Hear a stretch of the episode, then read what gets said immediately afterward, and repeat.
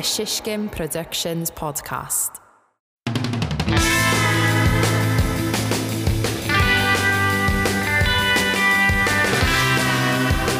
Hey, what's up, Sizzlers? Welcome to another episode of mm-hmm. the Sizzle Reel Podcast. What up? It's it's a special episode today. 150, baby. We did it. 150. Or as they say in Roman numerals, L C. Something like that. Uh, sure. I don't know, but either way, we're at 150. We did it. Um, we're coming at you from the uh, Matt H. King Memorial Arena, uh, live in Brooklyn, New York. It's true. And we got a very, very special guest. Um, eh, we'll introduce him in a little bit, but for now, um, Chris, What's up? I think we've got a really big episode coming up, so I just think we need to get into it. Where can the people find us? And then we'll uh, we'll really just get started. Sure. We're at Sizzle Reel Gang on X and Instagram.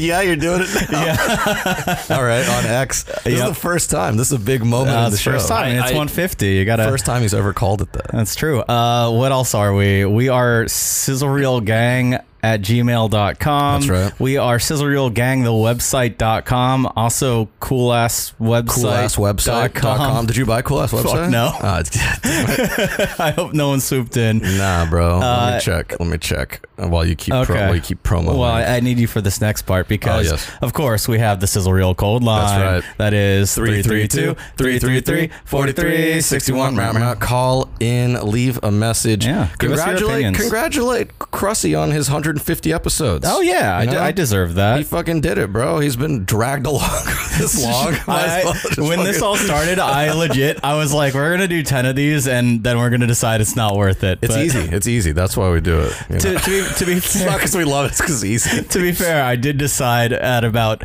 nine episodes that it's not worth it. I just kept doing it anyway. Oh, I decided that earlier than you. Eight episodes. So yeah. Um, Chris, Always a competition. what have you been up to, bro? Oh, you know, kind of, kind of the same stuff I was up to last week. Uh, this week, I've been focused on, on the chell, the doing the hockey stuff. Yeah, Chell is slang for NHL. For those who don't know, Sure, for and the the uninitiated. it's been great. I, I just got notes back today, and they seemed pretty happy overall with the V ones, and and I'm I'm pretty happy with that. So I'm I'm hitting those notes. You're you're really doing it, dude. You're going to. He's got he's got Canada status, man. He did I a bunch of hockey videos, Yep. and we have to record this early in the week.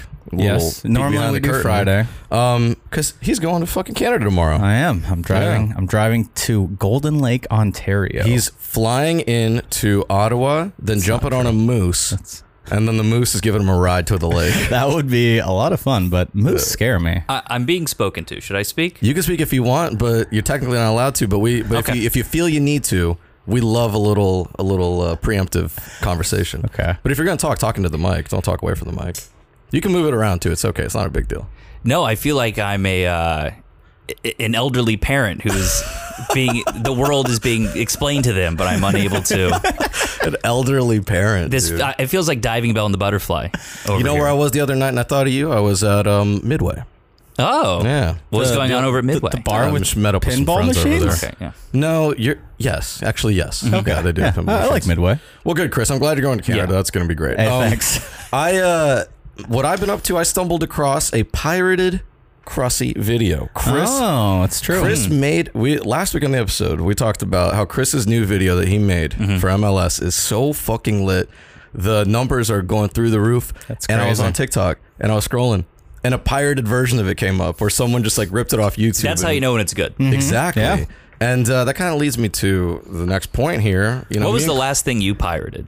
Ooh, Is that the topic?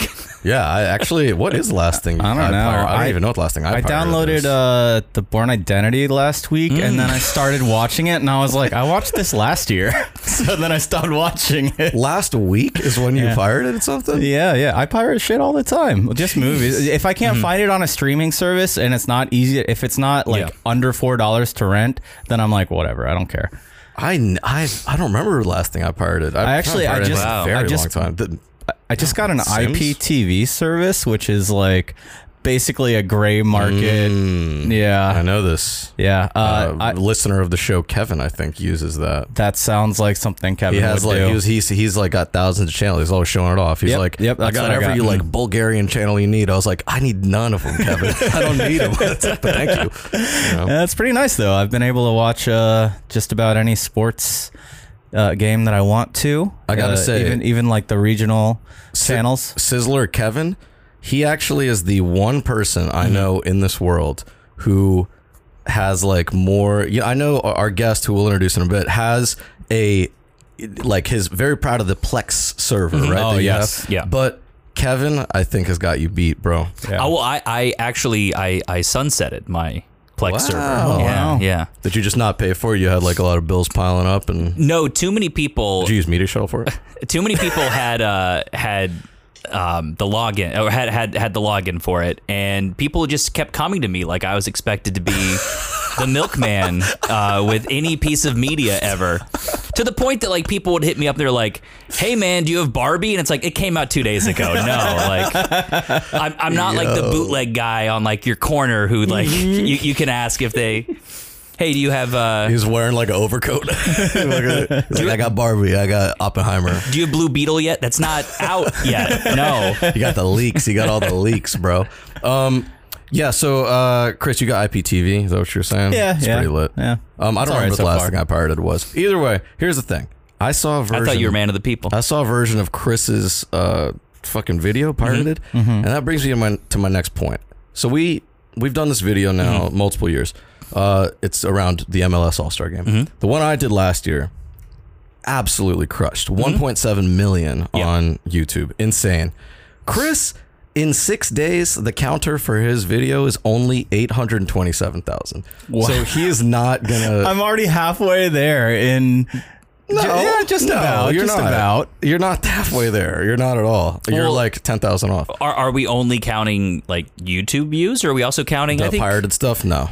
yeah, I think you got to do some of that. No, no, we also, can't did because the, because you couldn't pirate mine. But did the my security is MLS better? No, Did the he can- he MLS can- you can pirate that. yeah, did buy MLS put it up on their TikTok and their other social handles? No one knows. Honestly, It's- I have no idea. I know it's. I, no one knows. it's definitely on YouTube though. Okay, Uh, it's it. Look, it's doing pretty well. I'm not gonna lie. However, I really do foresee a swift fall off, and it will not catch up to my 1.7 million.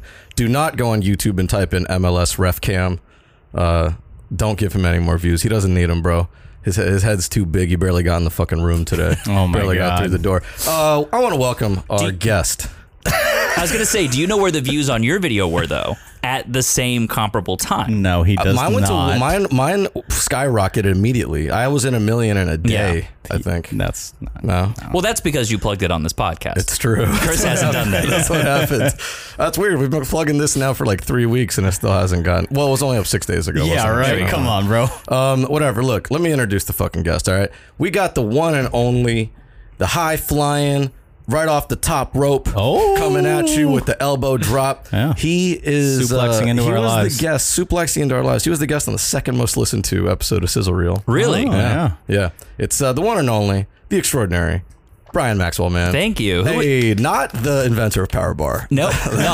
Uh, thank you for having me back. Who was number? Was it the uh, the episode we had uh, Jeff Bezos on? Was that number one? Yeah, we had to delete that one. Oh, okay. We got sued. Um, well, you had that Long Island serial killer, but Yes. you had Oh, him. yeah, you had yeah. him three three weeks before the, Well, the right. news Well, came out. That's the thing is he Yeah. actually he lived a block away from Yeah. uh, my girlfriend's brother. Right. So well, and people don't talk enough about his his uh, his Da Vinci tutorial videos on, on YouTube. That's why that's why you be had honest, him on. I, I- I don't even. This reference is so beyond me. What what is this? This is the a real Gilgo thing. Beach guy. yeah. I remember you saying something about it, but what he's did he does div- he did. No, I was just trying to say why he would be on your taught me show. how to color grade. Jeez Louise, um, Crusty, What's up, bro, bro? what? How do you feel about 150 and Brian coming back on the show? Uh, I think it's great. I, I don't think there's a better guest that we could have booked, honestly. Like, I mean, because like you said, he had the second. I like most- that caveat. There's not a better guest we could have booked. He knows what he's doing. He knows what he's doing. Um, because I'm assuming that the number one most listened to was the IATSE one, Oh my God, yeah, you're right. that, where we mm. had no idea what we were talking about. It was, really, it was when IATSE were like about Yeah. to go on strike, and we were just like, we just started bullshitting about it. And Yeah. Then the next week, we did a bunch of research and actually brought like a lot of great salient points to the table. Yeah. that one flopped. Yeah, but no the one one where we didn't know one. what was happening is our most listened episodes. Hey, Yeah. It checks out. Makes sense. It- uh, that's it's fine. there's a reason that we didn't gain any listeners from that we episode. we did. We did. Did we, we? did. We gained a lot. 1.7 million. Wow. It's the same as the ref cam. Brian, what have you been up to, bro? Since Oh. uh, since your last appearance. Uh, yeah. Wh- when was my last appearance? I don't really plan it that much, Okay. So well, I think the last time I was here, I was plugging that that wrestling, wrestling video, yes. which it, it did good views. Uh, I mean, it, it, it did about one and a half ref cams, if I have to say. God damn. we got beat. Um, but no, I, I yeah, that that was a, a fun little uh, you know video that I did out there. But no, since then I've been working um, with First We Feast. I'm pretty sure that had started last time I was here, but I'm executive producer uh, for them now, overseeing production across uh, all of their original content, which is um, Probably a lot of work and very stressful. uh, yeah, yeah, kind of. It's great. It's like uh, uh, doing all the things that uh, I don't like doing. That there you go. In it this wouldn't be industry. a- if, if it wasn't if it wasn't that like that, it wouldn't be a job. you know? Exactly. Um, but no, it's uh, it's so rewarding. We have such a great team. Uh, you know, every day is a, a new fire to put out, but um, never never boring. Which Have is you great. been affected at all by the writer strike or SAG strike or anything? Not directly, but it's definitely impacted um, our ability to book talent. That's on right. our They shows. can't, 'cause Yeah. they can't promo, right? They can't. They can't promote uh, their their stuff, which is. Um, you know, obviously, I understand why the, the guilds are, are doing that. It, it sort of makes uh, studios feel their absence a lot sooner. Yeah. Um, but I do also, you know, uh, I won't obviously name names, but like there are actors who are upset that they put all this work into these projects and now they can't go out and promote it. Um, you know, they've worked for years maybe on these projects and Yeah. they want to be out there. They want to be selling them. They want to make sure that people see their work. Um, and they can't. They're not allowed to post about it. They're not allowed to, you know, it's a, for, for that regard, I, I do feel, um, you know, I, again, I understand why the why the guild is making the decision that they have, but I do feel really bad for some of the uh, the Yeah, individual the, the, members. the timing the timing sucks. Yeah, me, me and Alexei kind of had a back and forth about this a few weeks ago because Mm-hmm. I, I thought the same thing. Like, I, I understand why the guild makes that a requirement, Mm-hmm. but my thought is if this entire production was done under the old CBA Yeah. and everything was above board, then why shouldn't they be able to promote the things that they worked on uh, while they were under that contract? There's never a, a good time to to halt it. You know what I mean? If you were to halt promo instead of halting it in July on July 14th or Mm-hmm. whenever they did, say you were oh we're, we're going to halt it September 1st.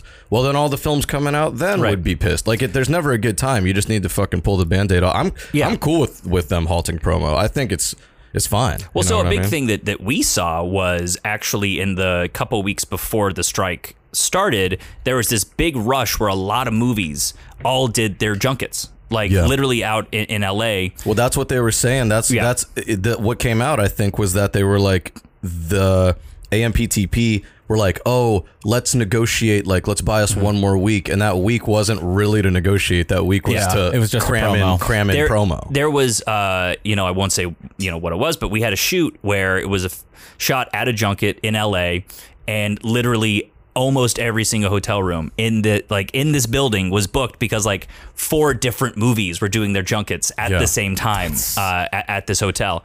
Well, Which Um, well, also I don't, you know, I don't blame them. I mean, if they knew they're like, okay, this thing is coming, yeah. let's get in all our, Right. all, all the assets we need. Or I mean, I'll, I'll also say like, and not to make this too much of like a, a strike podcast. Uh, oh, don't. but oh, listen, we're, if you're we're about to, to get into if your that. previous one was your your your highest uh, rated uh, episode, um, I do the people that I feel you know that I feel really badly for in all of this are the people that are kind of like downwind of all of this. Yeah. Um, you know, there's people that work on shows that went on hiatus as soon as this started that are not going to get a pay increase when this is all sorted out. They're not going to get back pay.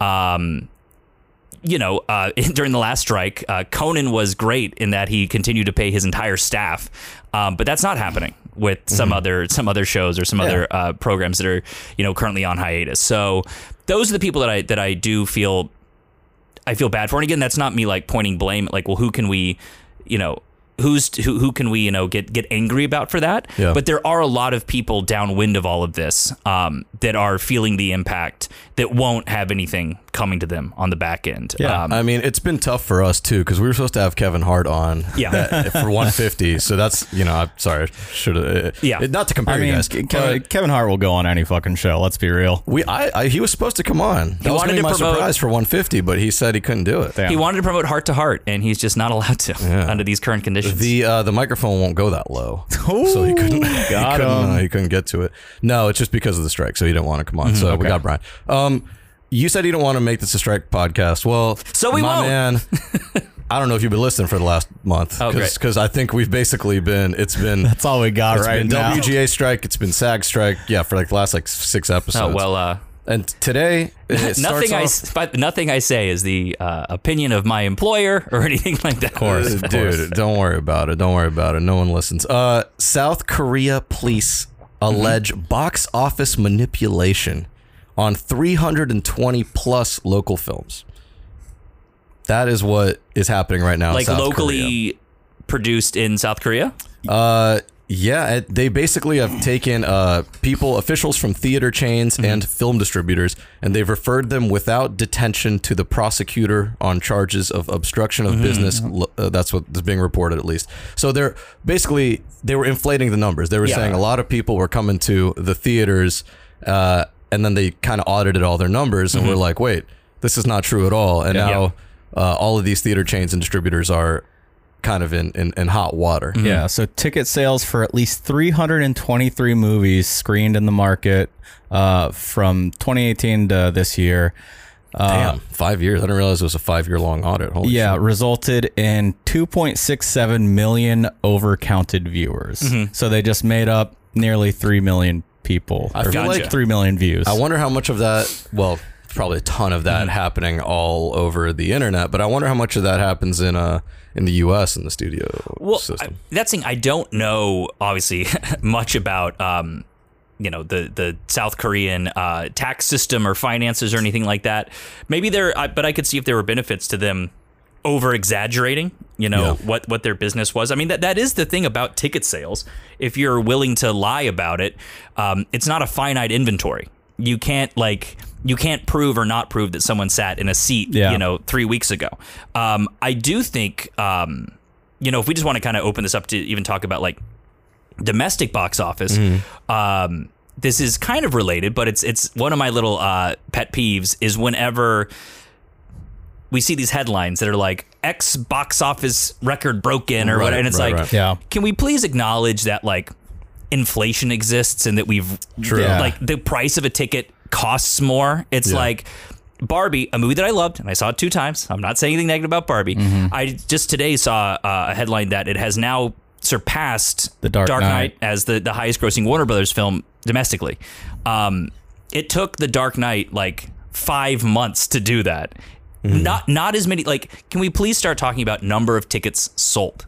Yeah, That- yeah. that's Well, a much better metric. Because when you factor in inflation and adjusted ticket price, it's like it's still Star Wars. It's still like Gone with the Wind. Like no one, no one has sold as many tickets as the, like Yeah. those movies that were legitimate I think phenomenons. I, I think by by using like money as the metric, yeah. it makes it seem more like impressive. yeah, shit Yeah. is getting better and better Well, all it- the it- it's- time. it's when in like- reality, it's like like you said, nothing's. It's beating. like in Yeah. sports where every year someone signs the largest contract ever. Well, yeah, because the Yeah. salary cap rises every mm-hmm. year, Yeah. and they're they're taking up like equal proportions of Yeah. the salary cap, but the actual number is gigantic. I, I, I always remember when Ocean's Eight came out. Oh, and God, that- they they yeah, mm-hmm. Our- everyone's favorite one in the series. Yeah. but there's this headline that I saw. It's like highest opening for the for the franchise ever. It's like a new a, new fresh start.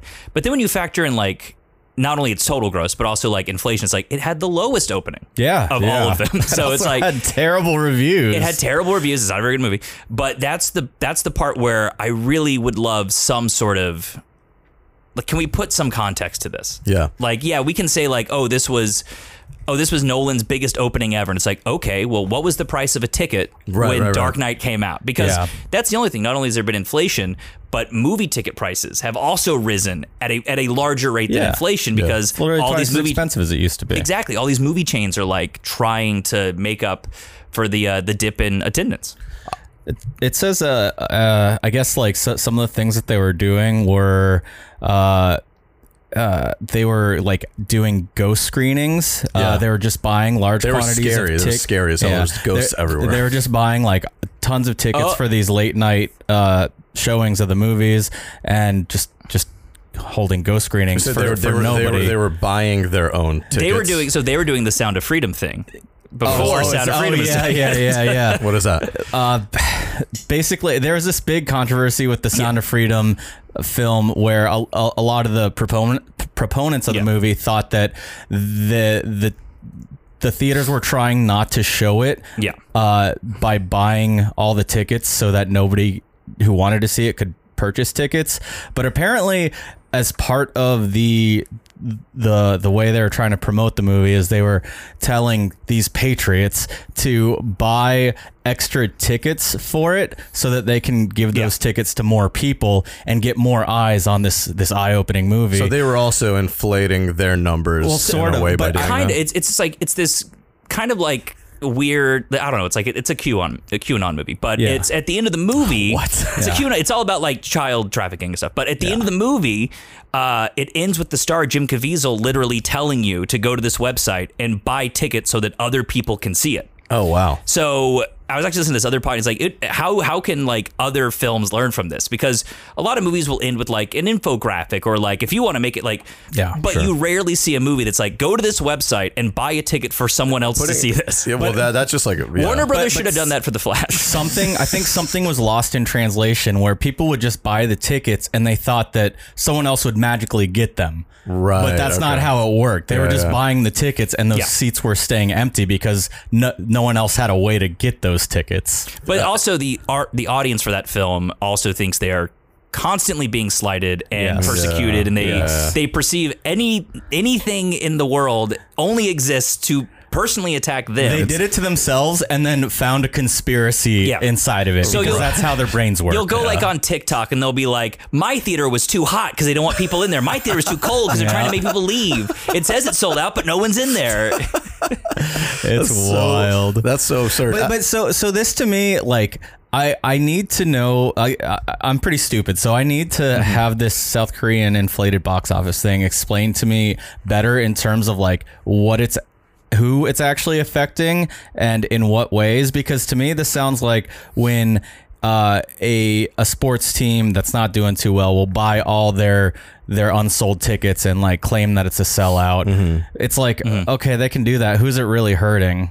Yeah. Yeah, I mean it's uh, it's an excellent question. I don't really know. I just I put it on the rundown because I thought I'd never heard of something like this before. I was like, That's interesting. Why It would depends you on who up you your would- own numbers? But maybe it's just to get better press. I mean, it Yeah, depends on yeah. who you're doing it for. I could see it on one hand. I mean, so often there, uh, you know, the industry wants to uh, downplay how much a film made in terms of how they much have to pay out residuals and all those Hollywood things. accounting. Uh, exactly. But I could see over there being like, if it's for their stock market that they want to say, oh my goodness, like don't be worried, theater isn't a dying business. Look how many tickets we're still selling. So Yeah. that Fair enough. True. because as soon as like the stock market labels your industry as like trending downward, that can like that's true. Well, long term. Like, so- so, I could see if they did It's it to like fraud. Yeah. I guess. So It's a- here, yeah. this is kind of the big tie back to the strike here. So the reason I put this article on is because you know we all think of South Korean film as like a really you know uh, it, it's heralded, it's illustrious, Yeah. it's it's it's beautiful, it's cool. They're geniuses. They make amazing movies. it's a very exciting market, but Well, yeah, Here's the thing. They're actually also about to they're going through Mm-hmm. directors and actors both pushing for a potential strike coming up there. And uh, this Hollywood Reporter article kind of details like how just how you know fucked up some of the uh, the contracts that exist there and the copyright acts that exist there. Let me uh, read from there. They're calling for revisions to the existing Copyright Act, which dictates that all intellectual property and profits from video content belong solely to service providers and do not have to be shared with the individual professionals who participated in the creation. What? How insane is that? The That- law the law also denies that free- is shameless. the law also denies freelance directors and screenwriters from the right to strike and engage in collective bargaining. So there is a law that's just like that's the law right Yeah. now. Well, I mean, it is also important to remember the uh, the South Korean film industry is relatively young. Like, um, very few countries have a entertainment industry as old as ours. Totally, 100%. So that's like that's also a big thing to to remember. They, um, But that that's what's interesting is that like you know th- right now I think we're about to see like you know potentially Mm-hmm. a huge you know flash bulb or whatever moment in South Korean film. Mm-hmm. It's going to be insane. Like if if ever I mean when I read that I was like this is really crazy. I mean, and there's you know some of the directors are saying like one one was quoted saying our demands are very basic at the moment. We're not asking for a large amount of money. We just want to start the discussion about the system and create acceptable guidelines within the industry. Yeah, And it, it makes sense. I mean, Well, appar- apparently the creator and director of Squid Game has not received Yeah. any residuals at all. Yeah. Mhm. That's wild to me. Well, and that's a big thing that uh, plays into Netflix and their strategy is they want to push more international programming that can be made for far less money Yes. than it's made in this country. They can take advantage of, Mm-hmm. of people much easier. and this is this is the kind of tough kind of central sticking point to a lot of these discussions um, around the strike and if you kind of step back and sort of see it from all angles is that um, a lot of this content a lot of this uh, programming is on the decline in terms of popularity and in terms of profitability while at the same time the costs to create them are going up and that's where like i think it's very easy to say like oh look what look how much money bob Iger makes that that's ignoring a lot of other factors. Like we are at a point where I think that premium produced content is kind of on the endangered species list. And these providers don't need more reasons to not make it. Um, and that that that's a that's a concerning situation. Um, yeah, I mean, I, I I want this strike to be resolved. I want people to get what is fair to them.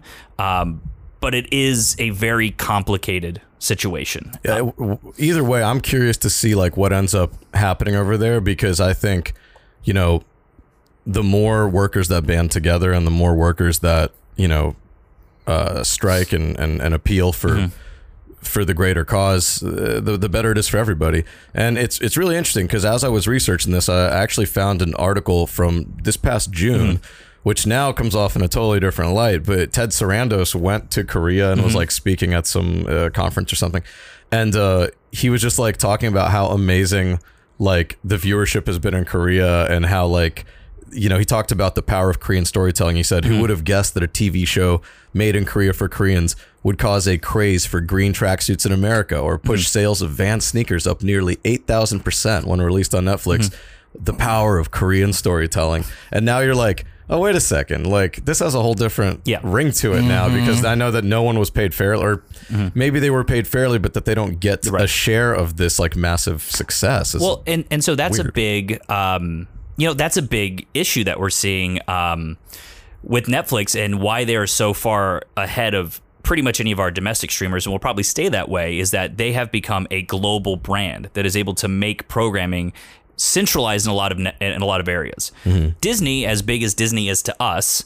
Um, they don't really have native brands in other countries. Like o- other Right. countries love, you know, they love Disney, they love Marvel, they love Star Wars, but they don't have like any. there's not or- like Disney India or right. Disney there's nothing Italy. specifically that was originated and produced in that country Mm-hmm. that connects, and then they like export to to like they export it here. That Right. doesn't happen. Like Yeah. like Disney Plus doesn't have like French shows that were produced in France and then like become a hit in America, like like Lupin was, or other things like that. Mm-hmm. So it's just it's a completely different marketplace, and it's kind of it's so weird to look at it this way and just kind of what capitalism does, but the way that we lost so many like American jobs, for example, in so many sectors because they got shipped like sent overseas and all and X and everything you want to say and just the kind of the some of the negative downside uh, to being a you know a global connected world.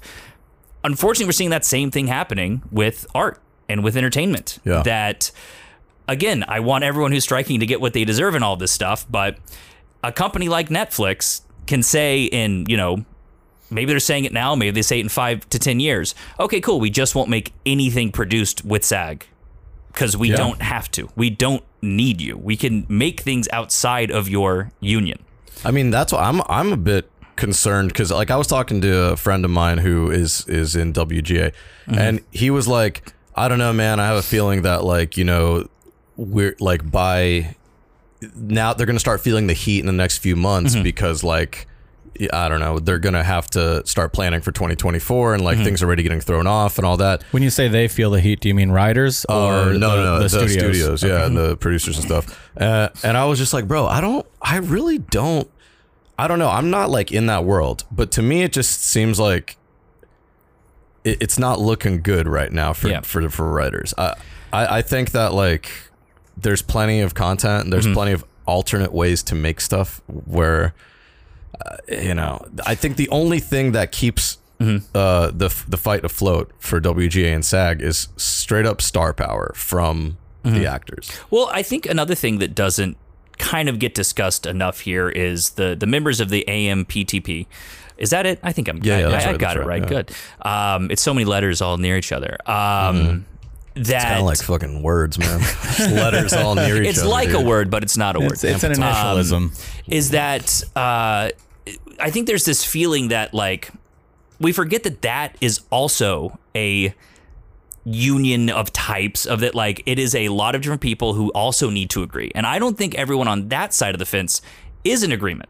I think that what netflix wants is very different than what the other companies want. I would not be surprised if we start to see a situation where these companies start to peel off and make their own deals, Yeah. which they can do. I mean, that's why these independent companies have been given uh, waivers. Yeah, a lot, uh, because you got to make like some rice and peel off, like A24. A24 got Yeah. some waivers, you know. But the thing is with A24 and a lot of these independent companies is that the real sticking points don't really apply to them. A mm-hmm. big issue here is like transparency around streaming data. Mm-hmm. A24 does not have a streaming network. They don't need to worry about that. A24, all they have to worry about is that when they license their property to a streamer or, you know, goes to theaters, Right. that they just sh- share the profits of that with the people that are owed residuals. That's very easy. That's very cut and dry. Like they can agree to the very basic things of like, okay, well, like increase lunch break. Will like Yeah. minimum payments go up? Okay, fine. That no one's really haggling over those things. Yeah. It comes down to like these some of these AI protections. It comes Yep. down to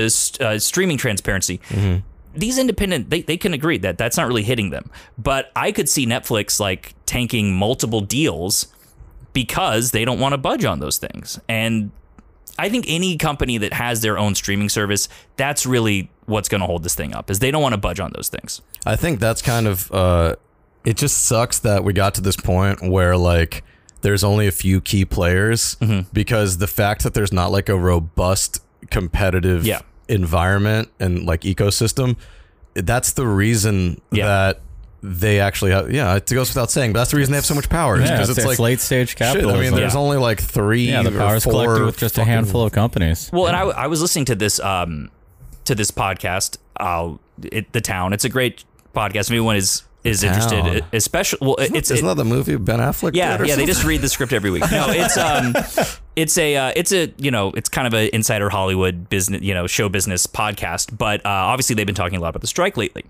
And one of the things that's interesting around transparency is that everyone obviously thinks of like, oh wait, like you're not accurately reporting what your numbers are. How do we know how to divvy up the profits after this? Like you're saying that like Wednesday was watched by all these people, then you're also saying like it didn't make a pro. And like there's that. Sure. However, this one person they had on recently, this reporter, was saying that like based off his conversations with like a lot of agents, is that okay, yes, we don't know how big of a hit things are, but that also means that if something's a flop, no one knows. Right. So that actually kind of benefits creators. Like the whole the whole thing with when you make a a show or whatever for these you know streamers is that they they give you a buyout. You get pretty much all the money you would get if you got renewed up front. That's why people like working with it. However, that means if your show becomes a hit, you don't get anything from that in the back end. Yeah. However, there are people who make shows for Netflix that like 20,000 people watch.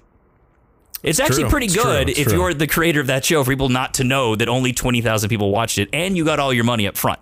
So, this transparency like there's kind of a downside to it as Uh, well if things become yeah. fully transparent. I don't know. I think it should still be fully transparent though. Yeah, like it I should just so. be like No, I if- agree, If, I your- agree, If your shit flops, your shit flops, Yeah, and then you don't make any extra money least from it. then But if your shit pops off, you should be getting residuals. Right, like at least then good it's a meritocracy. Yeah. Well, I, and I think that's what Netflix ultimately is very afraid of is having to report the flops, having to report exactly how many people are using their service, uh, having to report what investments don't pay off, because that also reflects badly on your corporate leadership. Right. If they could say like, oh well, you spent X number amount on all of these projects, and look how much it did or didn't make. Like in Hollywood, Mm-hmm. you can know, oh wow, The Flash, they spent like five hundred million dollars, and this thing only made two hundred. Like Yep. you you know what the numbers are. It isn't just like, well, like think about The Rock, right?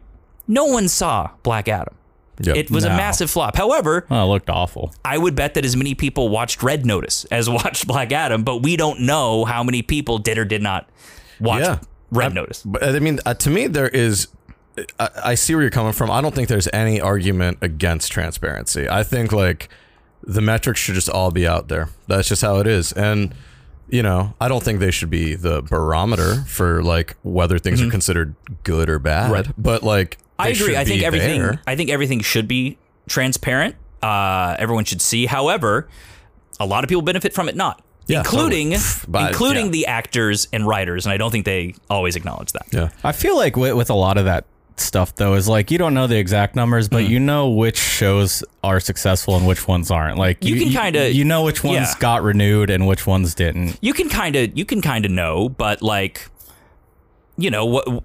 What would it mean if we all knew, like, oh yeah, no one watched the last five Adam Sandler movies? Yeah. It's actually kind of good that if for him that people Like, don't know just that. 'cause- just because a thing keeps getting made doesn't mean people are listening. You know? It's kind of like this. AMPTP. We're, we're transparent with our numbers. We are. We are. AMPTP, uh, email us. We'll tell you what they are. Uh, sizzlereelgang at gmail.com. AMPTP are back at the table with WGA. R- last week when we recorded, they had just sat down. We sat down here to chat. They sat down in LA to chat. Um, and uh, apparently, uh, Did they Skype in? They Skyped in for a little Yeah, bit. They yeah. just they watched us do the, the show, Okay. but um, apparently nothing is really happening. Uh, from this Variety article, multiple studio sources had been optimistic that the latest offer would mark a breakthrough in talks, Mm-hmm. but uh, WGA negotiators said, you know, there is no deal at hand. Mm-hmm. Don't like, don't listen to anyone but you know Yeah. the WGA negotiator. Well, some people's, uh, you know, playing a little conspiracy theorist here is that the studios leaked that in Oh, yeah. advance to make themselves. It's like, oh, they're the unreasonable 100%. ones, you Hundred know. percent, hundred percent, Absolutely. Uh, Ellen Stutzman is the chief negotiator for WGA MBA, so she's uh, out here, you know, leading all that. And it was funny uh, in this Variety article, they put a, a link to a tweet from this, uh, I guess this other this writer John Rogers. Uh, he wrote, "This is the funniest fucking tweet I've ever read because it's just so bizarre." He wrote.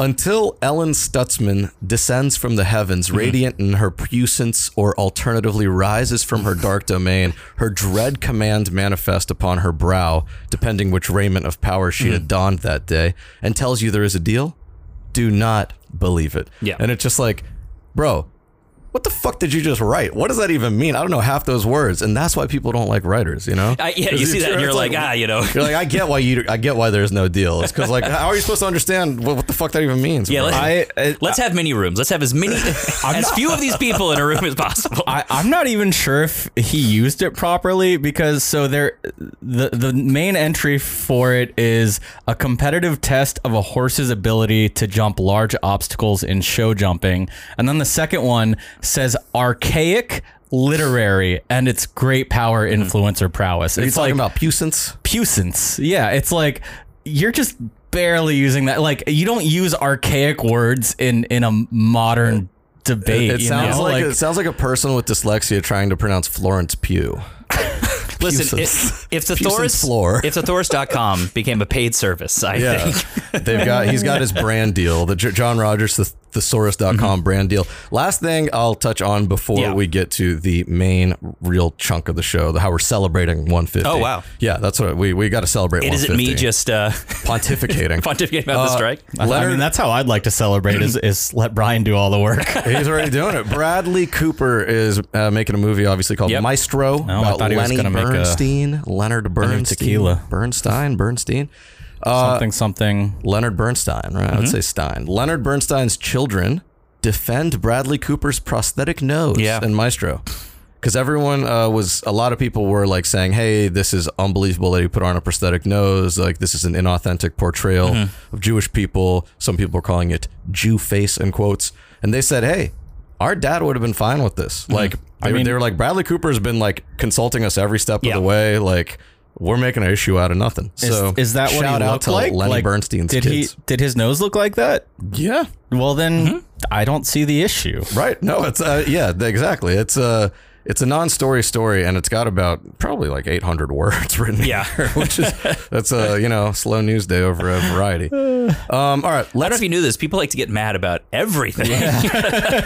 no no comments though. There was no comment section when I looked at it. Maybe I looked at it right when it posted. Or I something. feel like they've gotten rid of comment sections on most most websites. You know, I, I, I will say like um, Can't have comments on any any article that says Jew face. It's it's a bad idea.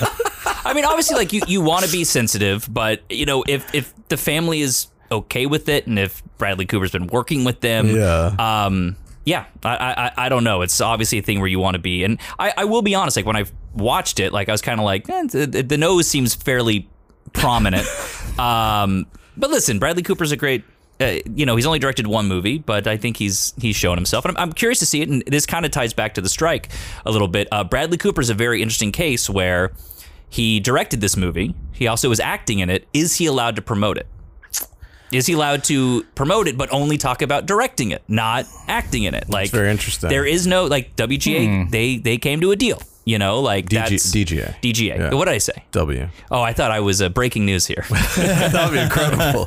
this would be the highest viewed episode. Actually, you know what's funny? I sorry, I, I misspoke. I clicked on the comments thing, and Oh, it wow. took me to a took me to 4chan. So let's let's not uh, no, uh, let's get into the sizzle finally fizzle. Oh there my we god, go. the sizzle is never gonna fizzle, especially when we have great segments like this one coming up. Oh, that's my you least guys know one. the name of the game. It's Chris versus Okay. Brian. I don't know if you know how Chris versus works, but I Hmm. this is a relatively new segment. I don't think I was, find uh, a usually I repurpose a video from a YouTube channel where a Mm-hmm. director has given tips or a writer has given tips about something. So in the past we've done what- with was it, David Screen Lynch. Yes. Oh yeah, we've done Wes Anderson. Yeah, So basically they have like ten, you know, kind of tips we've that they done give. Chris Nolan. Right, and then I read them to Chris, and Chris sees if he agrees or disagrees. Okay. I judge, and at the end, I give the verdict.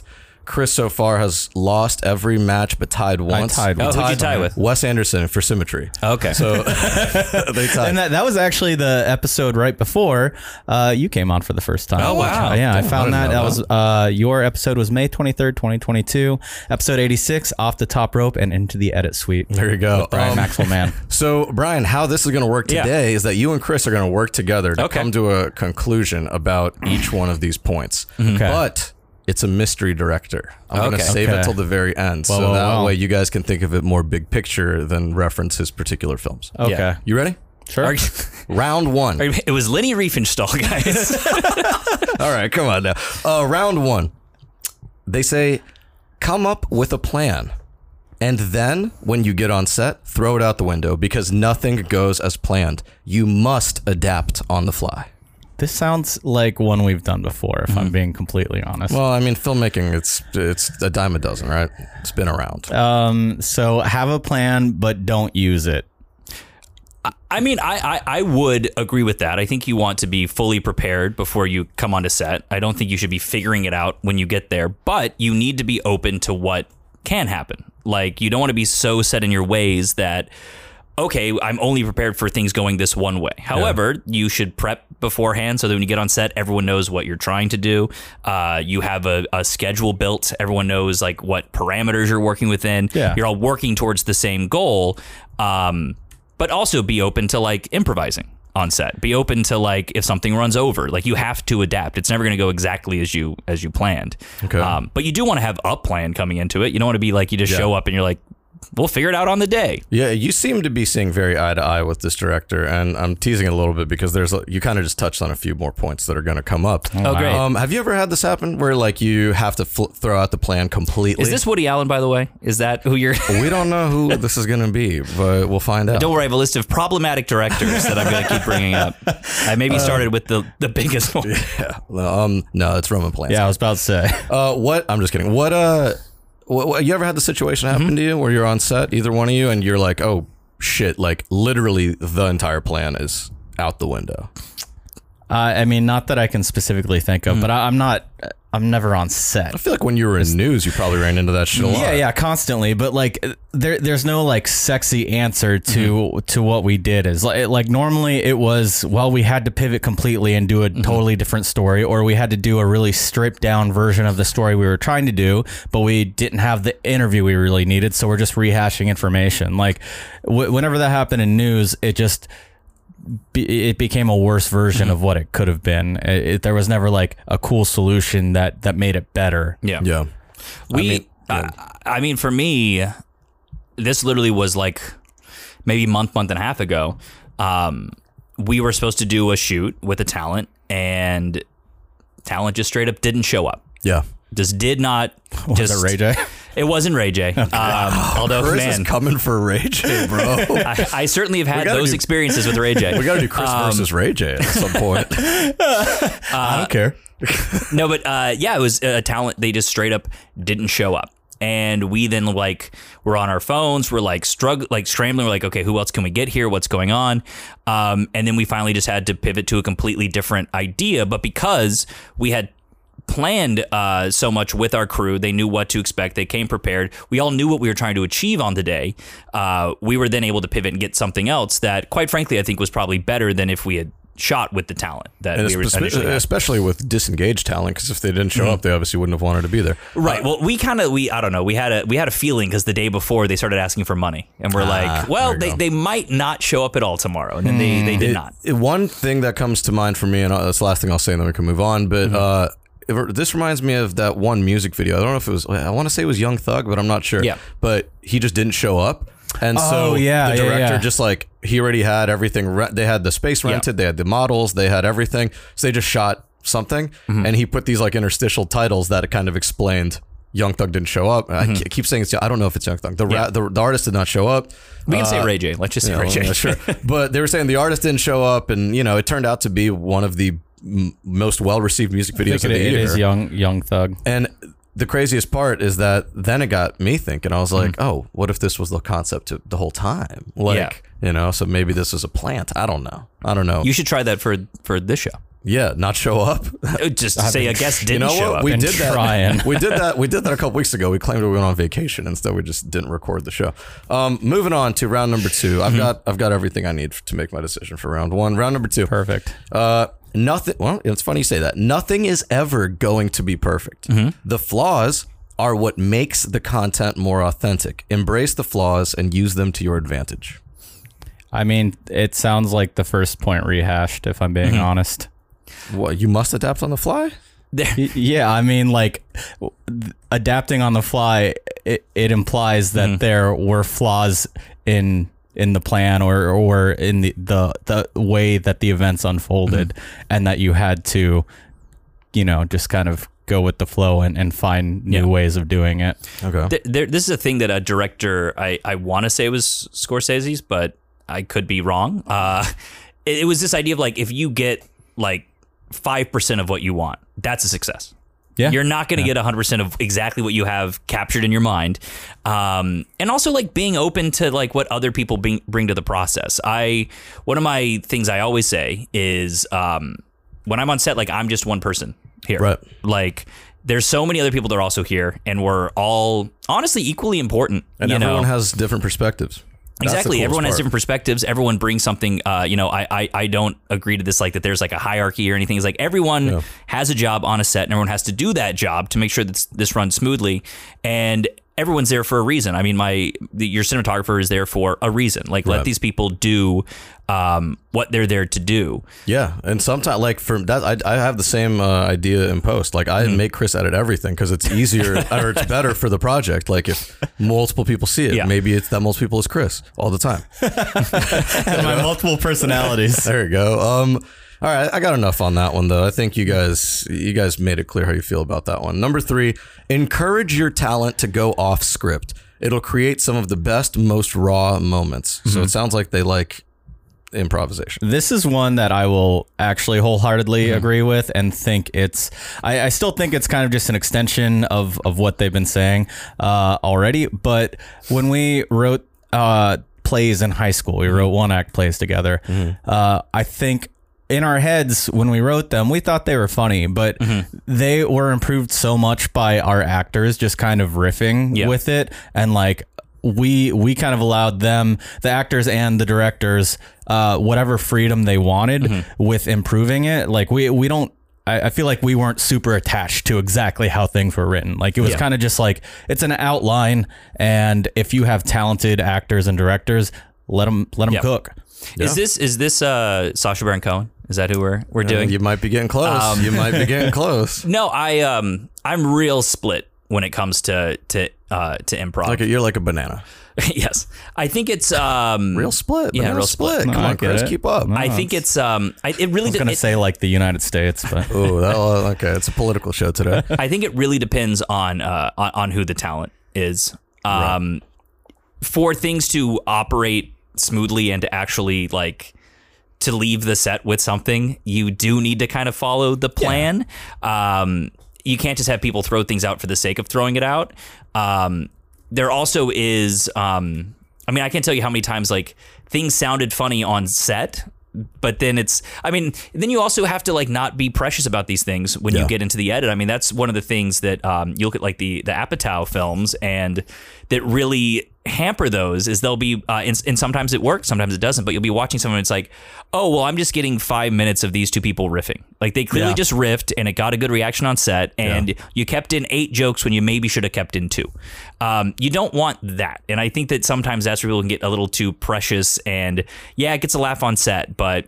I don't know. And again, I'm looking at it only in the context of scripted comedy here. Right, because I was Um, going to say yeah. the way that this person says the best, most raw moments makes me think they might be talking about you know drama, Yeah. right? Like to encourage your talent to you know go off script in a drama, maybe not saying certain things, but just like I, I would say reacting in ways that are unexpected. Exactly. I, I think it's always best to be open to where things take you on set, not like, oh well, let's just like let's just take a curveball for this for the sake of it. It's like no, like if we end up in this interesting place organically, let's not be afraid to go there, but don't just start, you know. Well, one of, one of the most famous quotes in in at least American movie Mm-hmm. history is it's from Midnight Cowboy. I'm walking here. Mm-hmm. That was not scripted. Apparently, like they couldn't get the permits or something to actually shut the street down, so they were just trying to like secretly record it. Mm-hmm. And a car came by, and the the actor just Mm-hmm. said that like it was a natural reaction, and it became iconic. It's a it's a raw moment, Mm-hmm. and it occurred. Another canceled uh, performer, Who was that? Dustin Hoffman. Oh shit, dude! Is he canceled yeah. for crashing his plane? Or was that a different You're guy? thinking of Harrison Ford. Harrison I don't think Dustin Hoffman ever go. Yeah, flew Harrison a Ford. plane. I was confused with those guys. I don't Yeah. know why. Uh, let me move on to number four. If a visual or audio cue does not have a deeper meaning or a further interpretation, Mm-hmm. remove it.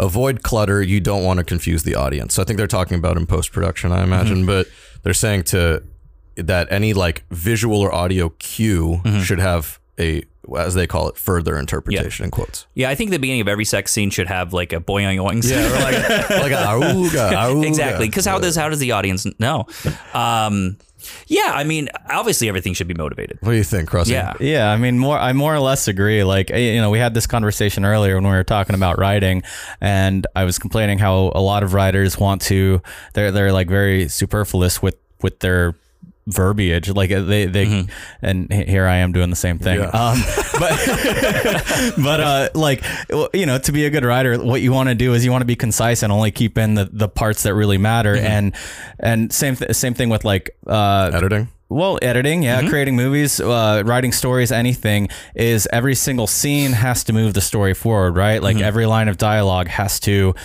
there has to be a reason for Yeah. it, and it, it has to make sense within the story. well and it's one of the most challenging things especially when you're when you're editing that i think a lot of honestly i think it is something that directors producers uh I've certainly encountered plenty of people that struggle with this is the ability to put yourself in the audience's shoes and watch something without put yourself in this headspace of put out every single previous cons- like yes you've been working on this thing sometimes for years and you have it fully baked in your head now you have to be able to watch the thing without any of that Yeah, you have yeah. to be able to put all of that out because I'm a huge believer in like the audience doesn't care about the behind the scenes. They don't. They don't care if the thing took you five minutes to put together or if it took you 10 years, if it's good or if it's bad. They don't. All it matters is what they see and if they enjoyed it. Yeah. And so to be able to put yourself in that headspace of, okay, what is someone who's coming to this fresh? What are they getting? And that's actually a very tough thing to do, especially with something that you care so deeply about. The Uh, audience, yeah. the audience will never know what didn't make the cut. Right. That yeah, I, I always say that about our little projects. I'm like, man, if they sent us three terabytes of footage, they don't know what the fuck they shot. So just Yeah. they, they don't they're not going to remember what the best parts are. Uh, you know, don't get too precious about it. Exactly. Exactly. I mean, there's been so many times I'm sure you both encountered this where like someone just really wants like, oh well, how do we need to get this in here? Oh okay, yeah, why? All the time. You know, uh, again, it kind of goes back to that we're talking with the Apatow thing of like including too many jokes Right. in Yeah. there. a hat on a hat. Hat on a hat, one of my favorite phrases. Hell yeah. Um, you know it, what you were saying just it reminds me of in music the with the term demo-itis, where Yeah. like a musician makes a demo and they love it how it sounds so much, and when they get into the studio, they like they're like, well, no, it doesn't sound like like what what I recorded for the demo. It's like, yeah, dude, it was a demo. Like you Yeah. can't have demo-itis. You can't uh, get attached to the way that this thing is because you know, changing it might make it better. Right? Um, I, you guys, very, very great answer on that. I'm, I don't want to tip my hat, but I think you guys won that round. Wow. Uh, number five, when in a rut, experiment with non sequiturs. Even if your elements lack, in quotes, perceived purpose, the viewer will always find a way to speculate and project their own meaning. So, to experiment with non sequiturs if you're in a creative block. Yeah. This, I mean, sure. I like you. If if you're in a creative block, you should try anything you can, and and things that y- might not even work for what you're doing, but it might spark something else that does. But this sounds like the exact opposite of advice of what what this person was just saying about how every every visual cue has to have a meaning or, or deeper interpretation. Uh, okay, fair enough. But this is like about being in a rut. Mm-hmm. You know, I don't know, but I, I think I think they probably meant it the first way that you said, where it's like it'll it'll spark something. Yeah, Well, sure. I- and what you're talking about is part of why.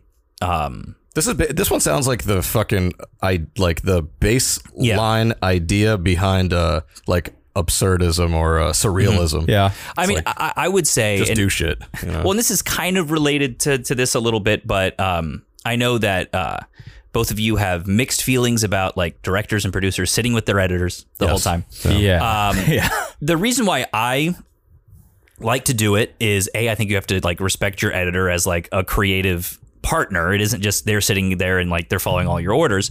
But I, I think that why I love it so much is the ability to try something. Like kind of like what we're seeing here. Like, okay, well, what if we put these two images next to each other? What if we go from this moment to this moment? Like does like can the audience fill in the gap do we get something else that we weren't necessarily thinking of Right. and that's why i like to sit with an editor so i can like let's try it did it work okay no Yeah. versus like I feel like sometimes when you're working remotely and you're uploading cuts, like everything is kind of like set in stone, where it's Yeah. like you can't Yeah. really say, "Show me that." Okay, let's go back to it. Instead, right, right. like that process becomes like half your day It just to does, sort of yeah. see one thing. Yeah. So that's why I like to, you know, work uh, with a producer for, I mean, with the with the uh, an editor. I, I, I look to, for the record. I don't mind sitting with directors and producers, but it's got to be at a certain point. I Yeah. need to like wrap my head around the thing 1st before like someone just sits there telling me to like stop and cut out pauses. And that- that's ums. also- It's like, yeah, I know what to cut out. And That's um, different bro. than working with talent over your shoulder. Oh, well, yeah, because that totally- would yeah. drive me absolutely batty. I mean, I would say so for me, uh, a, a show that we do, it's the show called Rapid Fire, which is like this Hot Ones uh, spinoff where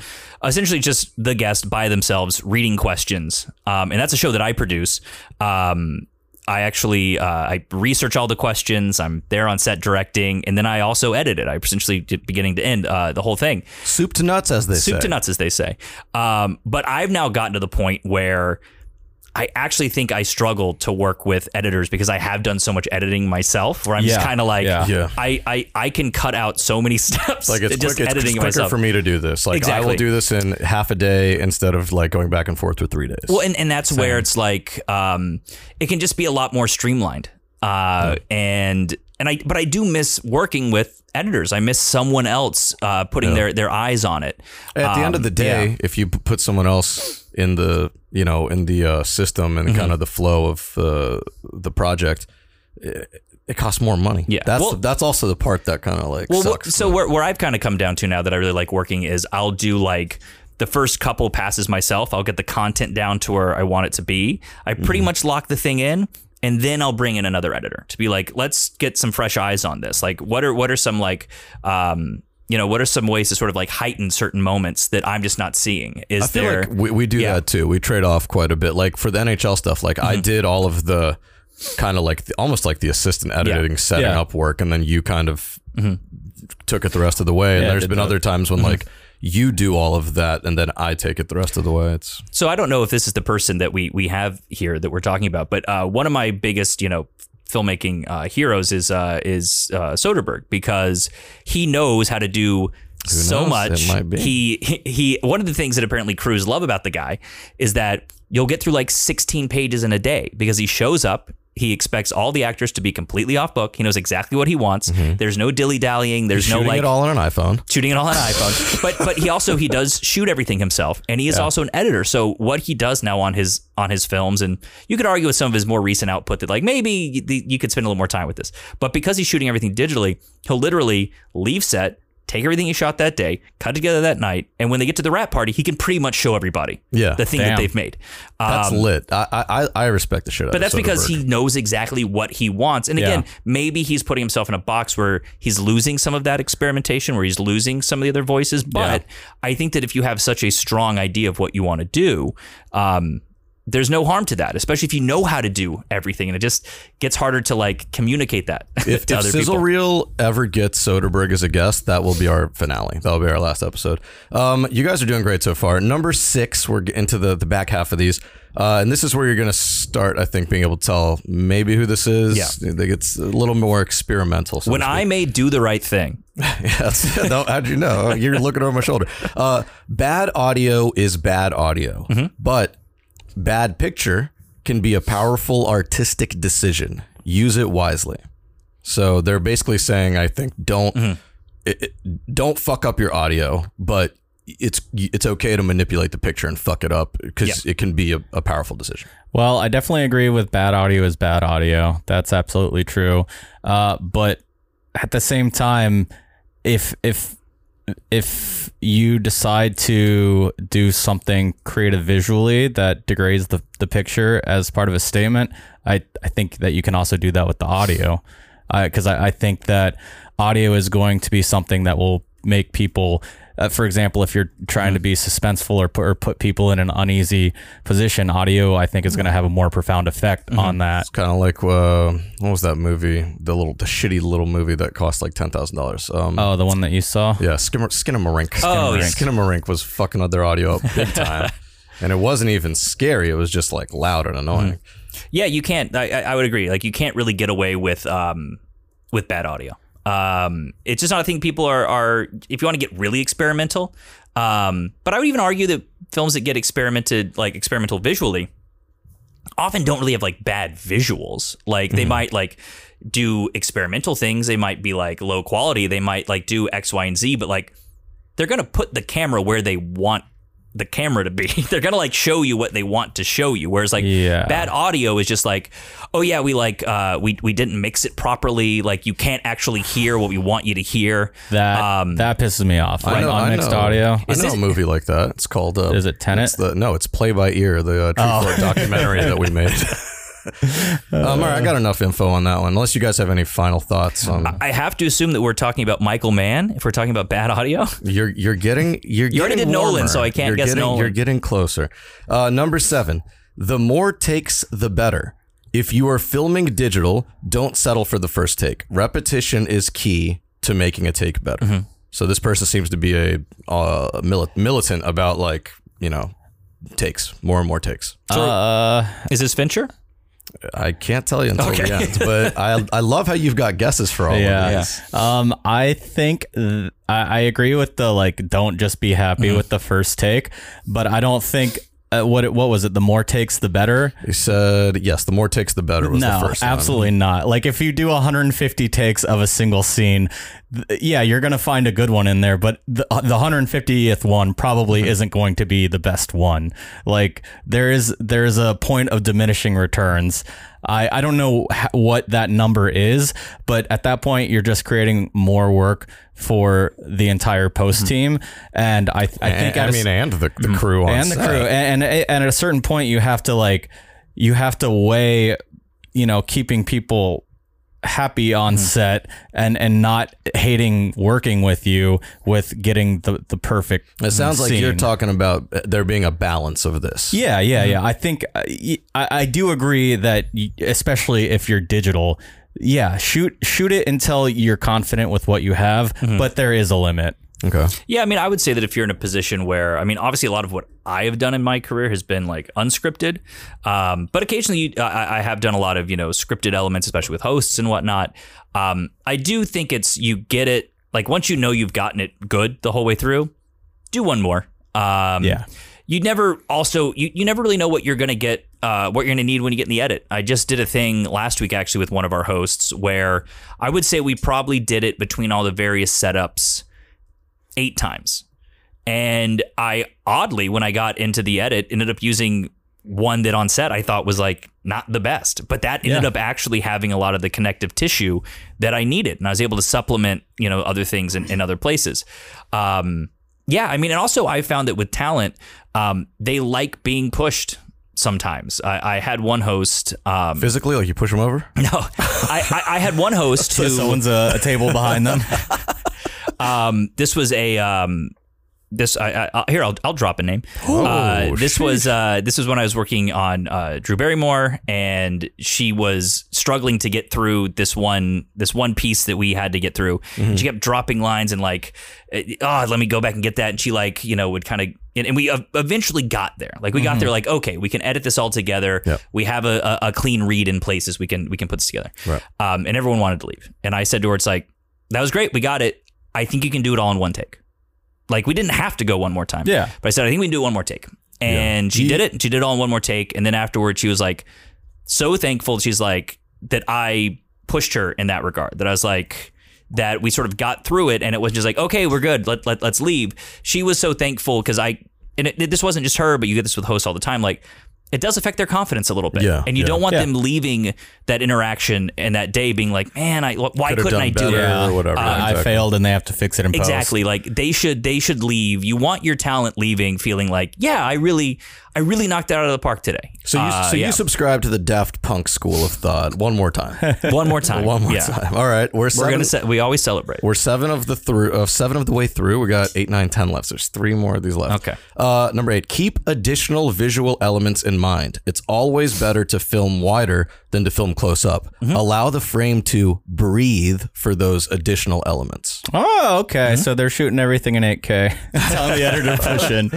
No, I, I do agree with that for Yeah. the most part. Like I would, I would basically shoot the same way when I shoot. Is you know you No can always close-ups. you- Yeah. Well, you can always punch in a little bit. I wouldn't say no, No close. close-ups. I wouldn't say no close ups. I But shoot like only close-ups. oh wow, Experimental. What can I say? that, that's cool. Yeah, but but it- it's like it's one of those things where like you know you can you can never punch back out if you were Mm-hmm. you know too far in with your camera, but you can always go in a little bit further. You might lose a little a little bit of of the the quality of the image, but for the that most part, that would be so wild if they invented a camera where in post you could punch back out. that would be so crazy. I Uh, mean, I, I I I fully agree. I'm definitely someone who's guilty of like punching in uh, in post. Um, yeah, I mean, in, unless you're dealing with like.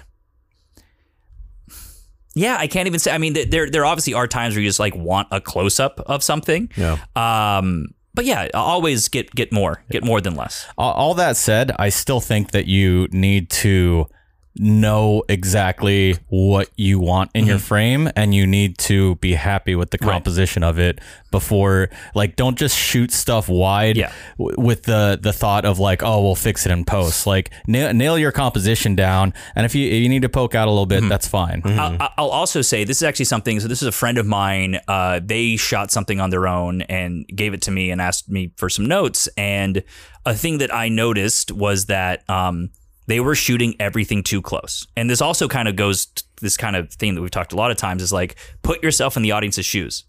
The audience was not there with you in that room. Yep. You need to you need to give some context. Give the audience a couple wide shots because it really can be confusing if you're just on close-ups. Don't assume that like and again I think it just comes from this place of like you were in this room, you knew what it, you know what it looks like.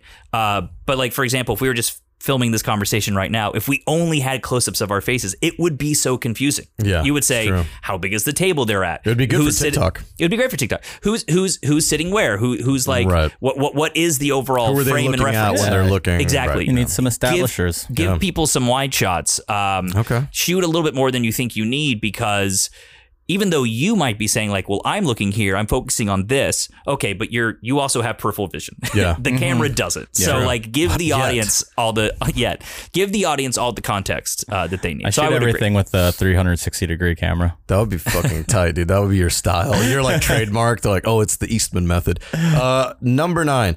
An esteemed colleague of mine coined the term fusic, the fusion of film and music. Music drives emotion and should fuse itself into the film with purpose. A poor decision can completely change the tone of the film. Fusic. What do you think? I think Film that's, and music. I think that's stupid as hell. film and music. Like I, I don't think it's wrong, but so like I've said this for ever since I got into filmmaking. What I, you know, it- not mm. that what I do is make films, but just this industry. The reason I was attracted to it is because it's all the different arts combined. You know, it's it's photography, it's it's Theater. it's theater, it, it's um, Music. Yeah, sure. Just, Music. Just, just keep just keep naming them. music. Uh, yeah, it- it- Any art you can think of? It's filmmaking. it's choreography, it's visual arts. Yeah, it's it's pretty much everything, and it's it's how they all uh, speak to each other Mm-hmm. uh, to create something bigger than the elements. Damn. But You're a poet, bro. but but just to like obviously music, it just seems like the the dumbest, most easy advice. Like music matters in your movie. Like yeah, no shit, bro. okay. All right, Chris, tell us how you really feel. Damn. Is this David Ayer, director of Suicide Squad? You, you might have gotten one of the letters right. Um, no, I think that uh, yeah, I mean, music's incredibly in- important, and you should be um, you should be highly aware of every element you put into your thing. Um, there's there's few things that frustrate me more than a clearly unmotivated music choice or an incredibly obvious music choice. Um, one of the most nerdy, like one of the nerdier things I ever had as a kid that I think, you know, sort of when you think back to being a kid in ways that like sort of broke your brain, this is one of them where I had a version of the, um, it was a version of the Pulp Fiction soundtrack. But with Tarantino talking in between every uh, every track, sort of like discussing it. Okay, Um, kind of cool. And uh, I swear, if step 10 is take your shoes off, then we know this is Tarantino. um, but I, one of, one of the things in there that he really believes was um, you can't use a musical track if it's closely associated with another movie moment, which I, fully agree with. I I agree. with that. Um, too. Like if, and then there's tons of there's tons of Like tracks. ch- well, you can if you're parodying it, like Chariots of Fire or whatever. if you're they're like, parodying it you or if that. you're like specifically like wanting to like do an homage because obviously Tarantino's a guy who uses a lot of music that was written for other movies Right, right, right. um but yeah like if there's just like an iconic moment that's forever associated with this particular song Yeah. like um you know talking about you know midnight All Star. But Midnight Cowboy, uh, you know, uh, everybody's talking. Like, whenever I hear that song in a different movie, if it's not trying to specifically reference the beginning of Midnight Right, That yeah. I'm like, no, like you can't. Like that It's not- song, it's been used. It's that song's been owned by by somebody else. Um, in fact, I would say, I mean, Shrek does not own All Star. That was written for uh, Mystery Men. So Shrek is actually guilty Mystery Men. of, Don't of that. know. Oh, Hank, Hank Azaria. Shrek made it theirs, though. That you know that is I true. mean? Sometimes a film can successfully reclaim.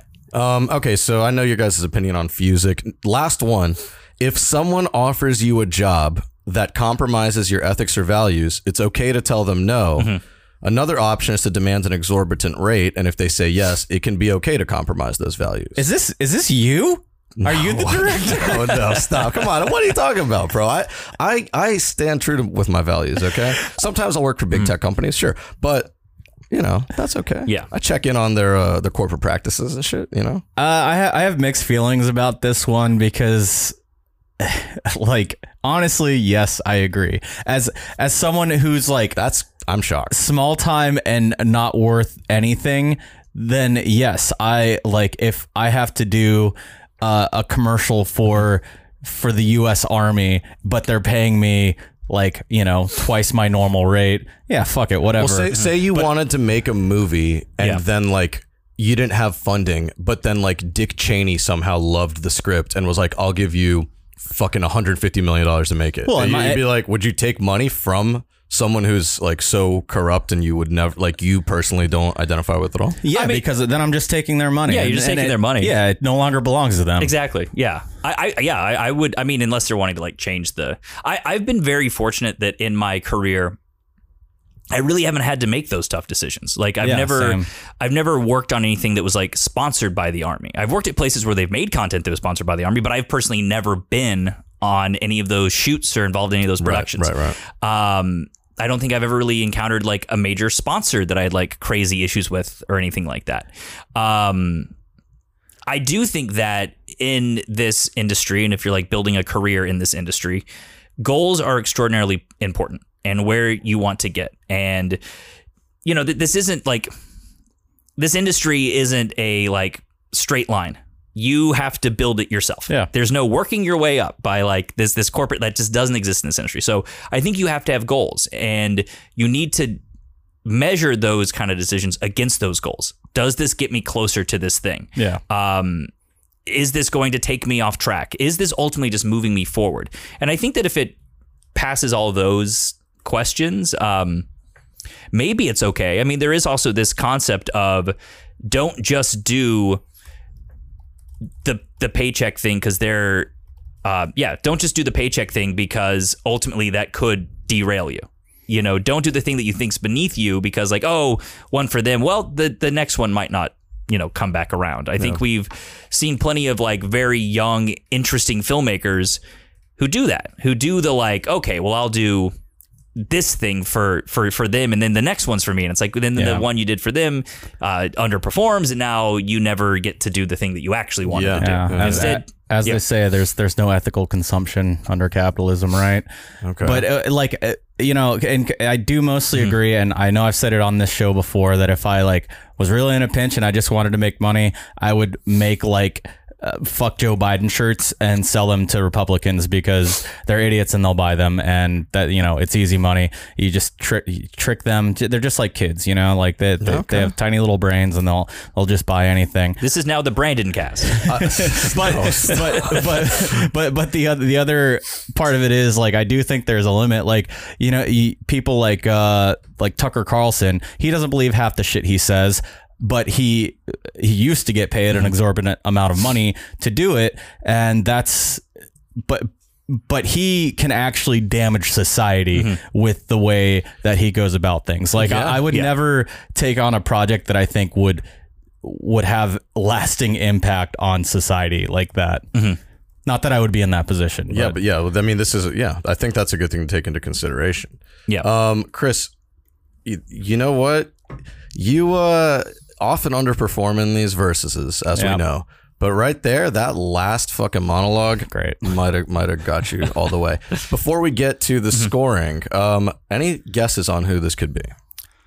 i mean i'm gonna stick with fincher Fincher, okay. And what do you think? uh, I, I've got no idea. I guess the the visual one does sound Fincher esque, but I you mentioned digital so i'm gonna say buster keaton yeah I actually I- saw um, a bust of my first ever Buster Keaton movie Ooh. like a few months ago. you bust a move he was it was like his last one where he was super old. Something about Rome or some shit. the I don't know. the Railrodder I don't Ra- fucking know. I remember being like, "This shit is boring." oh yeah you, so uh funny thing happened, on the way to the. yeah he's like a small he, that's not really a buster movie watch the watch the classics watch the you know They're so boring. no the general's exciting Uh, he, Chris. he invented the action comedy Uh, you and you and Sizzler Kevin would get along very well. Uh, what a Crusty, you What's got up? it. You got one. You got a uh, guess. Cr- uh, Christopher McQuarrie. Who? How do you s- even McQuarrie? yeah I've never heard of McQuarrie. that guy. What, what did he do? he does all the He mission did the- impossible movies now Yeah, fair and enough. I think he did Usual Suspects. Maybe He wrote Usual Suspects. Oh, he it wrote was it. directed by another cancelable. director. okay. Is this Bryan Singer? Is this Brian no, Singer's no, list? No, no, You, you- I'll let you guys Step know. 11, never go to set. Um. Okay. Here we go. Scoring. Number one, come up with a plan, and then when you get on set, throw it out the window because nothing goes as planned. You got to adapt on the fly. Chris, you said, quote, I wrote here, have a plan, but don't use it. I think you tried to boil this one down, but Brian agreed with this, uh, and he made a beautiful argument, a true wordsmith. So I gave you guys that round. Great. Um, number two, Brian's carrying us. Nothing is gonna, nothing's ever gonna be perfect. Embrace the flaws, use them to your advantage. Uh, Chris, you said sounds like the first point rehashed, which I found to be very disrespectful to the director. Uh-huh. And Brian, you compared him to Scorsese, so you know I still get, I gave the director this point because Because thought we were split on our. yeah, you, you guys need to. We covered all the bases. Mm-hmm. You need to be aligned, but the thing is, you said it's like a Scorsese type take, and then he just shot all over it. So it's very Oh, well. disrespectful. Number three, encourage your talent to go off script. It creates raw moments. Chris, you said you wholeheartedly agree, but you still think it's an extension of what they're saying. You brought up "I'm walking here," which is good. Yeah. Uh, Brian, you disagreed. You said you can't just have people throw things out for the sake of throwing it out, and the lack of alignment. I went with our mystery yeah. director. Yeah. Uh, if a visual or audio cue doesn't have a deeper meaning, this is number four. Remove it. Uh, Chris, you agreed. You said avoid clutter. Uh, you don't like when people are superfluous with their verbiage, and I, I loved the irony there. Uh, you said, Brian, I'm a huge believer in the audience doesn't care about behind the scenes, and then you know you brought up the uh, I brought up the demoitis thing. Um, I thought good point, so I gave you guys that one. Okay. When in a rut, this is number five, experiment with non sequiturs. Uh, Chris, you were skeptical. You said this sounds like the opposite advice of what they just gave. Yeah. And number four.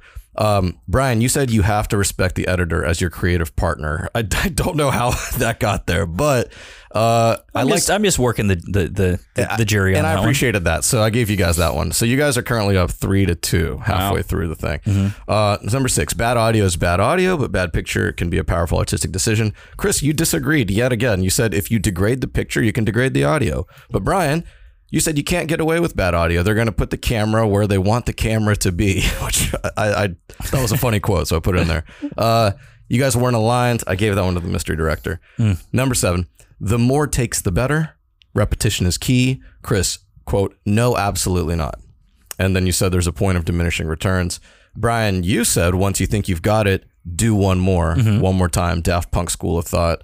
And I appreciated the reference uh, to Daft Punk that it made me think of, at least. So I guess, say, didn't you say? yeah, I, I mean, I appreciated that. It I made me think it of- being set up. Yeah, so that's why it was like a little alley oop. I gave that one to y'all. So seven of the way through, you guys are actually up. Mm, no, I've seen this before. Number eight, keep additional visual elements in mind. It's better to film wide. Chris, you agreed with it for the most part. You said you only shoot wide shots. Brian, you fully agreed, and you said you don't like close ups. Your friend shoots everything too close. And I just thought it was disrespectful. So I gave it to the mystery director. What? Number nine, uh, an esteemed colleague coined, coined the term fusic. Chris, Stupid. I think that's stupid, Stupid as as hell, hell. but not wrong.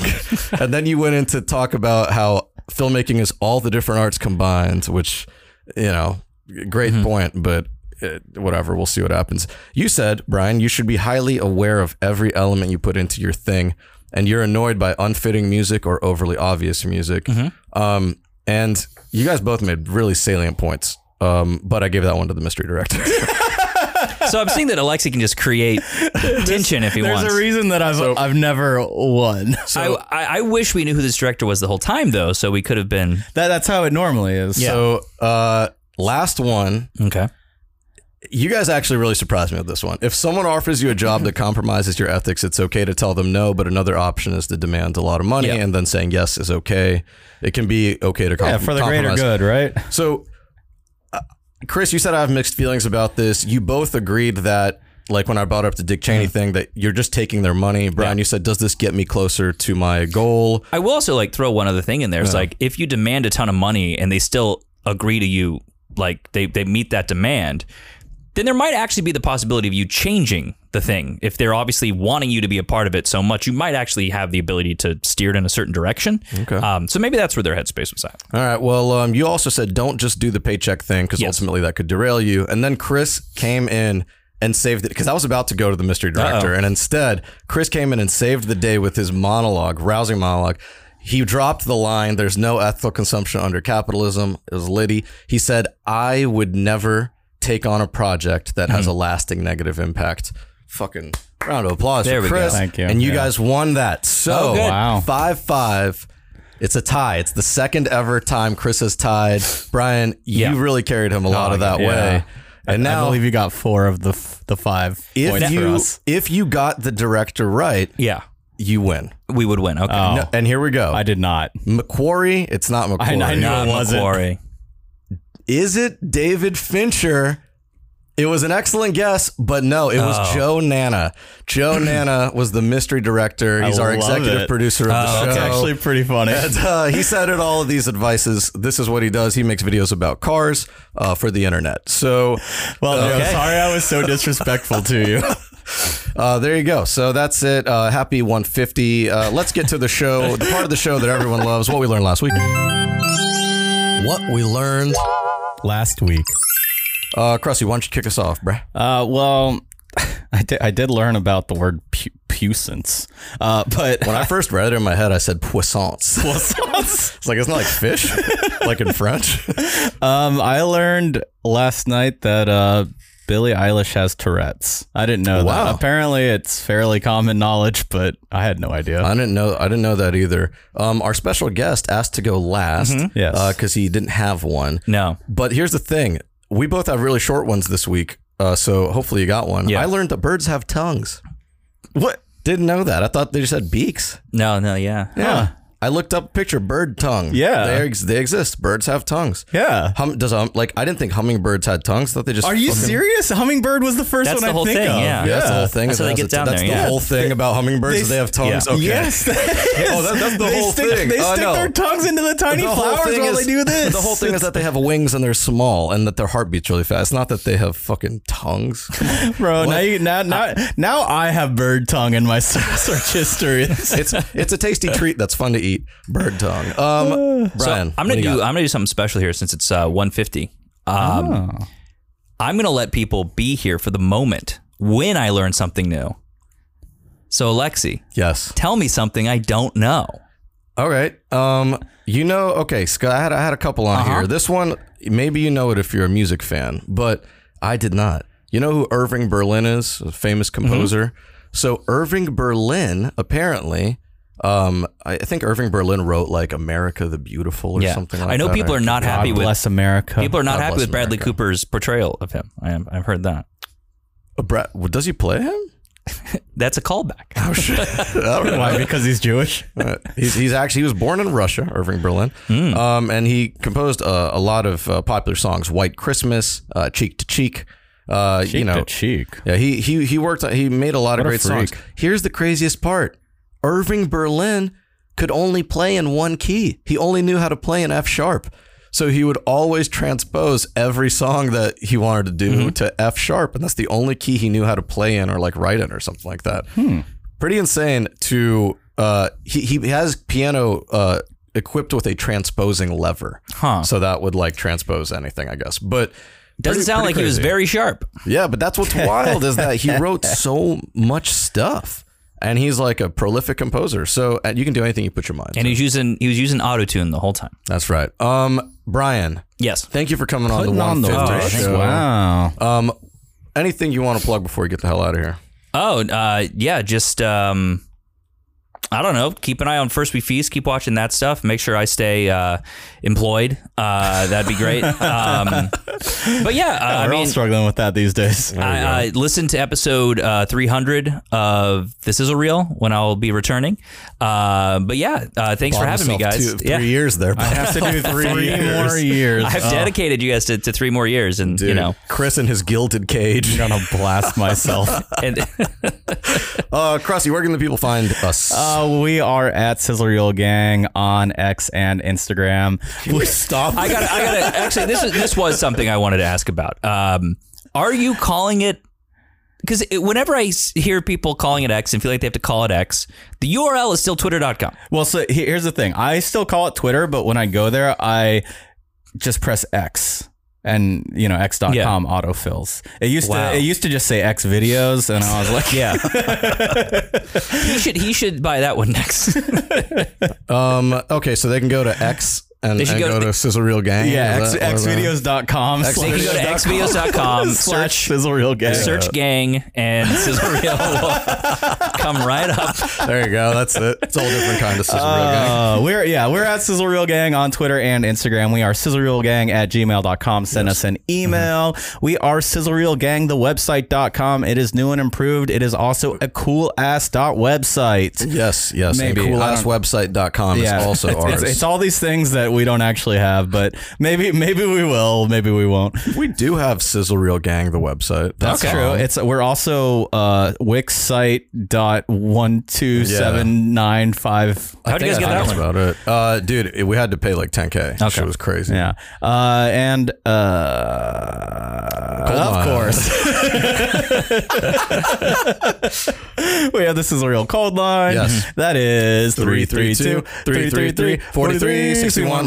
Call in, leave a message, and you might get it played on the show if it's good enough. If it's yeah. not a three minute long rant, just do like do like 20 seconds or ask a question or something, or congratulate Chris on sitting through 150 of these. you God, know? I cannot believe it. Um, and congratulate Chris and Brian on their epic draw today against Joe Nana. Wow. Yeah. What a 150 we had. And we'll see you next week for 151, the strongest episode of all. Is lit. Peace. Bye.